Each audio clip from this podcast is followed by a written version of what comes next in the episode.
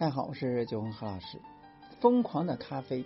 愣头青真能乱拳打死师傅。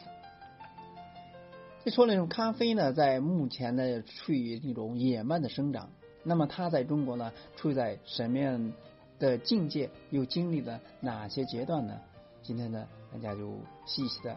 聊一下。首先，咖啡呢，在中国第一棒其实就是速溶启蒙，速溶咖啡也就是第一波咖啡浪潮。一九八九年，一句“味道好极了”开启了速溶咖啡在中国的市场。一时间呢，咖啡加伴侣的黄金搭档迅速成为了送礼佳品和洋气的代表，大行其道，让习惯喝茶的国人呢知道了咖啡为何物。历时三十多年，就像肯德基和麦当劳不再稀奇一样，整个咖啡消费的越来越呈现多样化。以发达国家情况来看，当人均 GDP 和消费水平提升后，人们对咖啡的偏好会从速溶逐渐的转向现磨。很多中国消费者呢，在办公室和早餐的时候呢，选择速溶咖啡来提神；而在社交时候呢，会在咖啡馆呢饮用现磨咖啡。尽管在中国饮用速溶咖啡的人呢还在不断的增长，不过增幅正在变得越来越小。二零一七年，速溶咖啡占整个中国市场的百分之九十五点二，其中呢依然是雀巢一家独大，占比达百分之七十二点三。而排名第二的麦斯威尔仅为百分之三点一。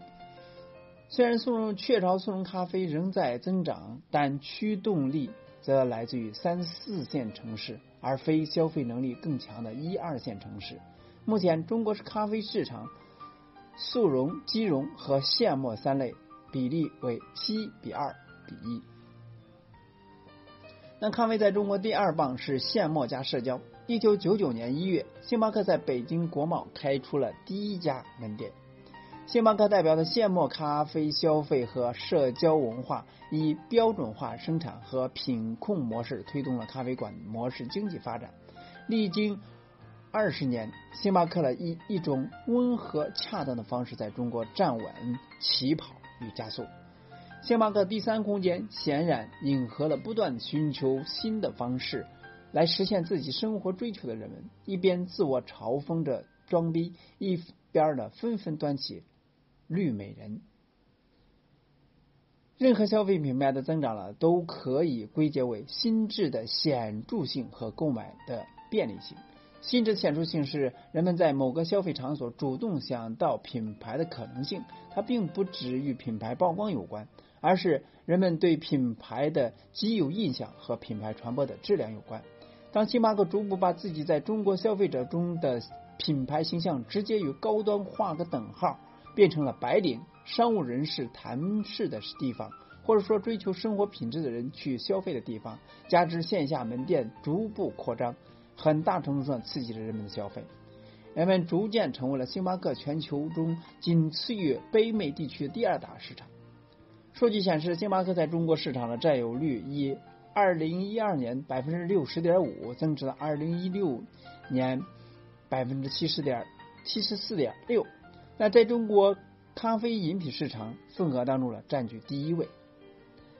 二零一八年五月十六日，星巴克第一次在中国召开了它全球的投资交流大会，它毫不掩盖自己的野心。星巴克计划截至二零二二年财年底。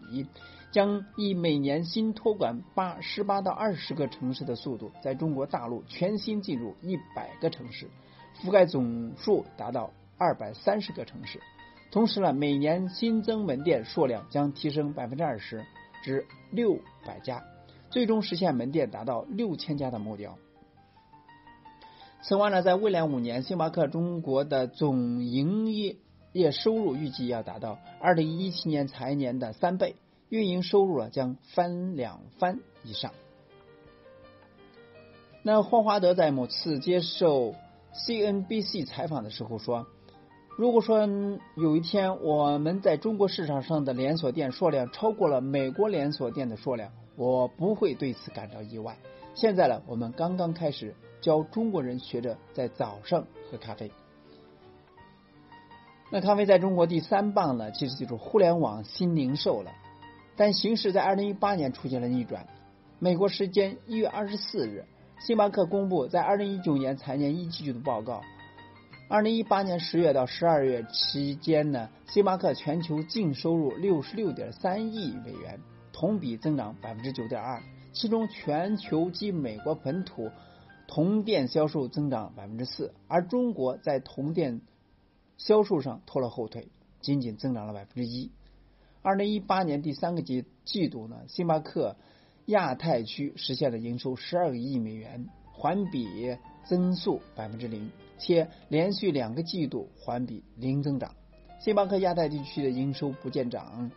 为何昔日风光无限的星巴克会陷入表现不佳的境地呢？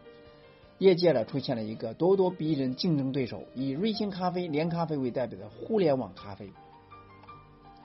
顶着互联网新零售衔头衔问世的星巴克呃瑞幸咖啡呢，从一开始就展现出与传统咖啡完全不同的商业架构。和营销策略。首先呢，相当于传统咖啡品牌标榜的社交空间，瑞幸咖啡更强调在移动空互联网时代为顾客提供无限场景，对各种需求的场景呢进行全方位覆盖，使消费场景呢进一步延伸，大大拓展了咖啡购买场景和人群。第二，全新数据化营销策略迎合了中国年轻一代移动互联网消费的趋势。不论是通过 LBS 广告迅速告知周边人群，以首单免费获取第一批下载用户，或者说通过有趣强力的裂变拉新、拉一赠一、吸引存量、找增量、获得病毒增长等等，让幸运咖啡呢、瑞幸咖啡呢，短短时间内迅速获客，刷爆社交圈。第三是采用灵更灵活。便捷的自助下单模式、限时配送模式等等，免去了排队收银环节，使得购买便捷、更自主、便捷、顺畅，改变了传统咖啡业必须到店或者说代购消费的业态模式。瑞幸咖啡们的市场占有率呢，也在节节攀升。在双十一的那一天呢，瑞幸咖啡的销量了超过五百一十五万杯。相当于瑞幸咖啡二零一七年十月开店到二零一八年四月这半年期间的销售总额，同一时呢，也相当于星巴克在中国三千多家门店五天的销售总额。此外呢，瑞幸几乎了每月二百家门店的扩张速度和暴涨的销量，在追求星巴克，追赶星巴克。那最新数据显示，瑞幸咖啡在全国的门店已经超过了两千家。照目此发展速度呢？二零一九年下半年，门店数量有望超过中国运营二十年的星巴克。与其说星巴克感受到了来自于星巴克瑞幸咖啡的压力，不如说是星巴克们在全新的数据商业和互联网增长环境中落伍了。看到了瑞幸咖啡们快速追赶的步伐，起码老牌咖啡巨头看到了中国实行新零售数据化运营的必要性。八月二日，星巴克和阿里达成了战略合作，将移动商务融入了核心业务。星巴克国际及渠道发展总裁认为，与阿里巴巴的合作了，将会新为星巴克了在中国施展飞轮战略提供火箭燃料，共同为消费者呢创造全新的数据体验。新零售的新。并不仅仅是指采用了新的营销模式，互联网下单、外送、外卖送货等等。如果真的这么简单，那么传统行业转型为什么那么痛苦、艰难呢？所以，传统零售和新零售根本区别在于数据化联通的底层原因是商业模式的区别。构筑在数据之上的新零售领先者，几乎呢从第一天起就是。通过互联网和大数据的技术重构交易的基础逻辑，改变和改善传统零售依赖门店成本的结构模式，重点打造了用户的线上体验。主要是它迎合了新生代的发展和消费观念的变换。随着移动互联网的全面渗透了，手机客户端的消费全面普及，年轻人高涨的对新生事物的消费热情，使他们的消费联系更易数据化，并借助互联网实现。中国咖啡市场长期的存在的三两大显著特点：第一是价格高，第二是便利性差。这一点呢，星巴克其实呢早就看到了。并在很早就开始推动数字会员制，但是成效很差。对于星巴克来说呢，线下传统的零售模式利润丰厚，由来已久，为什么要这么快的改变呢？而初来乍到的瑞星则不一样，行业痛点就是它的机会。所以呢，他们在商业模式上大胆创新，就通过大数据、精细化运营和先进的互联网移动技术，针对这两大痛点进行了改进和提升。其实，中国咖啡市场潜力极大。中国的现磨咖啡呢正以每年百分之二十速度增长，与同样的茶文化为主的国家日韩咖啡，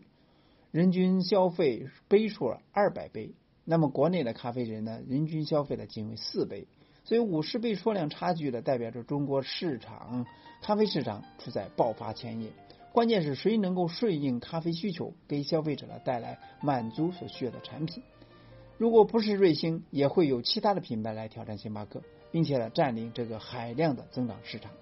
二零一九年，我们越来越方便、触手可及的这一杯咖啡，绝不是一杯简单的咖啡，而是一种更为生动和生活方式和数字体验。从卖什么到怎么卖？中国咖啡业将进入互联网新零售的加速区，我们一起期待。